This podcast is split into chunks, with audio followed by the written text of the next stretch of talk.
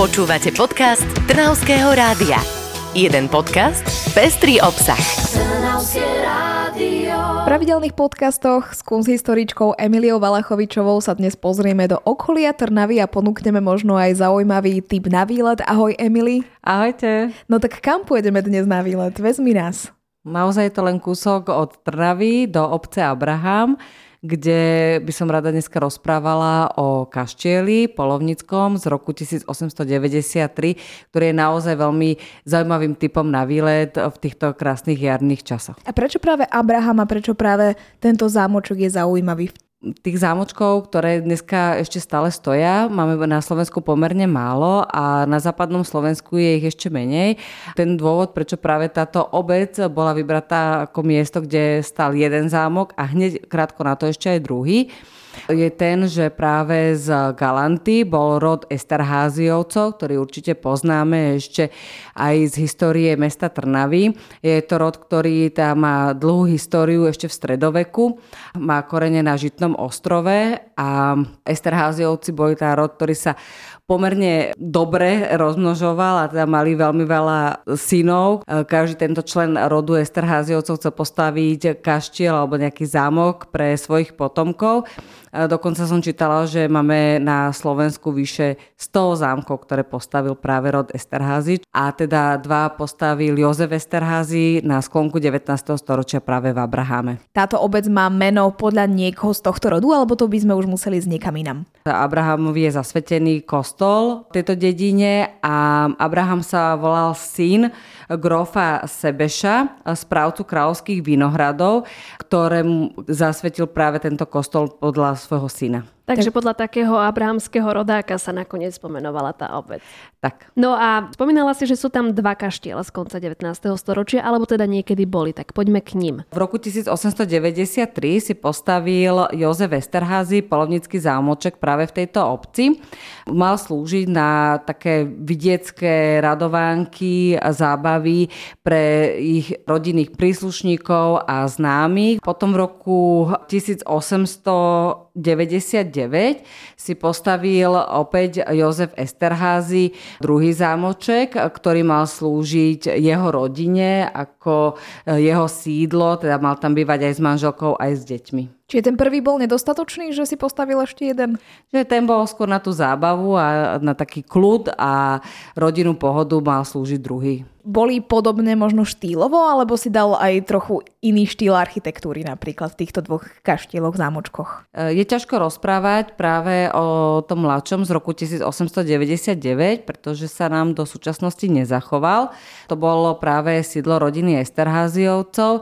Má takú pohnutú minulosť, pretože rodine Esterházy sa už na začiatku 20. storočia neveľmi darilo. Nemali príjem taký ako v minulosti, čiže že ich najväčším akože, príjmom bol práve výnosy z baní v Juhoafrickej republike.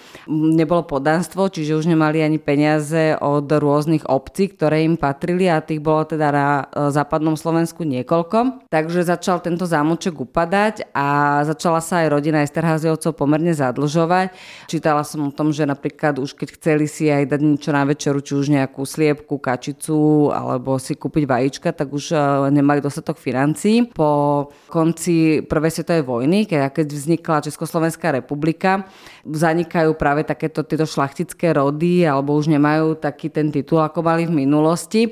A prišli práve ľudia, ktorí už si začali pýtať peniaze a keďže teda Esterháziovci ich nemali, tak e, začali rozkrádať tento zámoček, ktorý bol výkladnou skriňou práve u nás na Slovensku. Bol to jeden z mála secesných zámočkov, ktorí boli inšpirovaní práve tou honosnou viedenskou secesiou ten začali rozoberať obyvateľia Abrahamu a okolia a to vo veľkej miere. Čiže nie len taký inventár, ako boli knihy, čo sa dalo predať, alebo obrazy, ale siahali potom aj po parketách, oknách, alebo aj po škrydlách striech. Takže Možno niektorí aj obyvateľia dnešného Abrahamu majú ešte na svojich domoch pozostatky práve tohoto zámočku z toho roku 1899. A sú v teréne nejaké znaky toho, že tam kedysi býval ten kaštiel? Kde sú pozostatky, kde sa nachádzal? Viackrát som bola v Abrahame a teda nenašla som ich, takže Rozobrali ho sú, dobre. Áno, určite sú rôzni pamätníci, eh, ktorí by ešte mohli o tom rozprávať, ale teda len vieme, že nejaký inventár sa um, objaví objavil. Napríklad viem, že teda v krčme sa nachádzajú nejaké tyrolské obrazy, ktoré práve vôbec nepatria do dedinskej krčmy, tak tie by mali byť práve zo zámočku. E, pozostatky ešte sú v Abrahame, ale konkrétne to miesto alebo teda nejaké základy tohto zámku už sú není badateľné. V okolí kaštieľa sa nachádzal aj nejaký priestor, bol tam nejaký park, zväčša to býva. Mali to aj tieto dva kaštiele, zámočky? Samozrejme to je e, súčasť práve také tej zástavby, tie záhradná architektúra, to bolo zaujímavé aj u viacerých kráľovských rodov a práve títo šlachtici sa chceli tým inšpirovať, chceli mať aspoň niečo veľmi podobné tomu. A určite by som vyzdvihla práve záhradu kaštiela Polovnického, ktorý sa nám teda zachoval do súčasnosti. Má obrovskú záhradu, ktorá má až 10 hektárov Práve súčasťou tejto záhrady boli rôzne exotické stromy, čiže naozaj si dala rodina Esterházy veľmi záležať na tom, aby boli takou výkladnou skriňou alebo aby boli naozaj, um, ukázali tú svoju prestíž a peniaze aj pred svojou návštevou. A tie sa nám zachovali do súčasnosti, takže to je jeden tiež z takých typov, že pokiaľ máte záujem vidieť tieto zaujímavé exotické rastliny, tak určite navštíviť práve park, ktorý je v súčasnosti chránený v štvrtom stupni, takže nič netrhať, nič nezberať, žiadne semienka si nebrať, ale poprechádzať sa tam určite stojí za to. Čiže jediné, čo môžeme vziať odtiaľ sú odpadky, ak sa tam náhodou nejaké nachádzajú. Tak tých je tam hodne a to si ešte povieme za chvíľku určite aj o tom.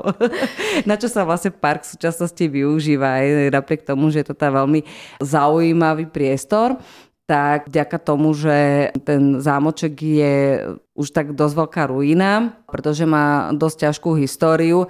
Je obľúbeným miestom pre ľudí, ktorí sa zaujímajú o paranormálne javy a podgúražení potom nehávajú rôzne sklenené flaše a podobné veci v okolí zámočku a teda to je potom dosť aj nebezpečné. Počúvate podcast Trnavského rádia. Poďme ale ešte späť k tej histórii. Tieto dva kašti alebo zámočky majú rôzne spoločné znaky, ako je to, že ich spája rodina Esterháziovcov. Kto bol možno objednávateľom? Bol e, člen rodiny Esterházy, bol to Karol Esterházy ktorý bol rovnako milovníkom umenia ako jeho predchodcovia. Toto mala rodina Esterházy už tak v krvi, túto lásku k umeniu a ku kultúre a konkrétne tá Karol Esterházy bol aj takým amatérským maliarom, Mal svoj ateliér v Badene, teda blízko Viedne, kde práve sa inšpiroval stavbami e, iných aristokratov, e, kde videl krásne vidiecké e, kaštiele a práve tu zobral aj inšpiráciu na stavbu kaštiela v Abrahame, a teda malo to byť také reprezentačné sídlo. Pozval si sem architekta z Viedne, konkrétne teda Jozefa Urbana, ktorý postavil nielen tá uh, samotný kaštiel, ale bol aj architektom celého komplexu, čiže aj uh, záhrady alebo teda parku, ktorý prislúchal ku kaštielu. Čo sa zachovalo z polovníckého zámočku dodnes? Bol to zámoček z roku 1893, ako sme si spomenuli. Môžeme nájsť ešte nejaké pozostatky do súčasnosti, alebo aká bola tá jeho ďalšia cesta, ďalšia história? Mm, tento polovnícky kaštiel teda stojí do súčasnosti, preto sa aj o ňom bavíme. Je to veľmi taká zaujímavá pamiatka. Uh, hovorím, priťažlivá je tým, že aj tak čiastočne ruína a teda dýcha na nás síce históriou, ale je tam vidieť aj potom je ďalší osud tejto pamiatky. To práve z toho dôvodu, že Esterháziovci stratili uh, veľkú časť financií alebo teda už nemali možnosť ďalej v 20. storočí e, bývať v tomto kaštieli a prepadol štátu, teda už v roku 1918 a začal postupne chátrať. No a v roku 1948, keď sa zmenila politická situácia v Československu a nastáva socializmus, všetko patrí všetkým, tak aj tento kaštiel sa dostal do rúk teda štátu. Prešiel čiastočnou rekonštrukciou a z tohto kaštielu sa stala politická škola. No a keďže vlastne táto škola mala hostiť študentov, ktorí boli byť vychovávaní práve v tom socialistickom duchu, tak musel byť kaštiel aj do veľkej miery prerobený práve v takom tom e, duchu socialistického realizmu. Veľa teda z ozdôb, ktoré práve poukazovali na tú krásu a honosnosť minulosti, bolo zničených a stal sa vlastne takou strohou stavbou, čiže ornamenty boli odstránené, veľká časť inventáru. Okrem toho pôvodného vestibulu, ktorý ešte má taký ten honosný ráz práve e, konca 19. storočia, bola veľká veľká časť, teda či už krídla, alebo potom aj prístavby v takom tom jednoduchom, realistickom duchu. My keď ale sa prechádzame po Abrahame, niektorí hovoria, že tam bola nemocnica. To malo ešte potom nejaký ďalší osud, pretože hovoríme o politickej škole. Čo tam ešte potom ďalej bolo? Táto politická škola tu nebola veľmi dlho. Predpokladám, že to bolo aj z toho dôvodu, že to bolo dosť ďaleko od Bratislavy. Takže v 60. rokoch bola táto politická škola zrušená a stal sa vlastne kaštielom, ústavom pre deti chore na tuberkulózu. Aj teda na Abrahamskom cintoríne sa nachádza viacero hrobov práve detí, ktoré zomreli v danom ústave. Keďže tuberkulóza bola choroba v prvej polovici 20. storočia, a teda už sa začala liečiť vo veľkom aj v nemocniciach, tak eh, bol zrušený aj tento ústav. Neskôr bol prerobený na liečebňu pre deti s obrnou a v 80. rokoch sa stal liečebňou pre deti s poruchami metabolizmu. A to teda si pamätám ešte aj ja z mojej mladosti, že mala som spolužečku, ktorá sa tam bola liečiť, pretože trpela nadváhou, čo teda v dnešnej dobe už nie je také neobvyklé ako v minulosti, ale teda boli posielané deti eh, pediatrami práve do tejto spomínanej liečebne. Tomu bol aj prispôsobený celý ten areál, čiže bol tam vytvorené ihrisko pre deti, aby mali e, fyzické aktivity. Bol tam bazén na plávanie po 95. roku poisťovne zdravotné prestali preplácať e, takéto ošetrovanie a takúto zdravotnú starostlivosť a pomaly vlastne začala upadať aj funkcia tohto kaštiela pôvodného. V roku 1998 bola e, táto ozdravovňa pre deti s poruchami metabolizmu uzatvorená Sice ešte stále bola majetkom detskej e, fakultnej nemocnice na Kramároch, ale teda už vlastne tento priestor nevyužívala. No a práve preto, že nemocnica v koncom 90. rokoch vieme, že nemali vôbec na Slovensku financie, tak ani nemali peniaze na to, aby sa mohli o kaštiel starať alebo aby ho mohli udržiavať a takto vlastne chátra do súčasnosti. Potom prišla taká iniciatíva súkromníka a bolo to v roku 2001, ktorý odkúpil daný kaštiel od nemocnice a chcel tam spraviť domov dôchodcov. No ale keďže sa celý ten priestor alebo park medzi tým stal ochranným e, parkom, tak akékoľvek prerábky boli tomuto podnikateľovi e, zakázané a odtedy prechádza kaštiel z jednej ruky do druhej rôznym uh, súkromným vlastníkom a teda ani vlastne poriadne nevieme, že komu teraz patrí ale vzhľadom na to, že teda park je chránený, tak tam nie je možné robiť nejaké prerábky alebo, alebo niečo nové vystavať. A keď hovoríš park, môžeme si to predstaviť stále, že sú tam lavičky, svetlá, koše, je to tak? Častočne áno, e, sú tam chodníky, e, to je plus, je to naozaj veľmi krásny priestor, sú tam nádherné stromy, je tam veľký kľud. Dokonca eh, je tam aj krížová cesta, čo je vlastne tiež taký zaujímavý bod, ktorý sa dá navštíviť. Eh, jediný problém je vlastne v tom, že blízko Abrahamu tečie rieka Dudvách a práve táto rieka bola upravená tak, aby mohla zásobovať eh, tú pôvodnú záhradu alebo ten pôvodný park Esterháziovcov vlahov, aby tam mohli rásť tie rôzne exotické stromy, ktoré tam Esterházy vysadil. A preto sú tam rôzne kanále v rámci toho parku Súčasťou týchto kanálov boli aj kovové poklopy, ktoré sa ale žiaľ pred pár rokmi stáli teda finančným nejakým takým prílepšením sa rôznych obyvateľov z okolia, takže boli tieto kanále odstránené a je to trochu rizikové prechádzať sa týmto parkom. Musíte si stále dávať pozor pod nohy, pretože sú tam veľké otvory, šachty, do ktorých by človek mohol aj spadnúť. Takže najlepšie iba počas dňa, keď vidí človeka kráča. Áno, áno. Zaujímavosťou ale parku je aj e, bazén, dokonca ľadovňa. Povedz nám o tom viac, že ako to vlastne celé vzniklo. Či to je ešte nápad Esterházio, alebo to vzniklo až neskôr? Karol Esterházy mal e, za manželku veľmi znešenú dámu, ktorá sa volala Mary Evelyn Hamilton Charters. Mala teda anglické korene a naozaj sa snažil dopriať jej a svojim deťom e, najväčší komfort tej doby.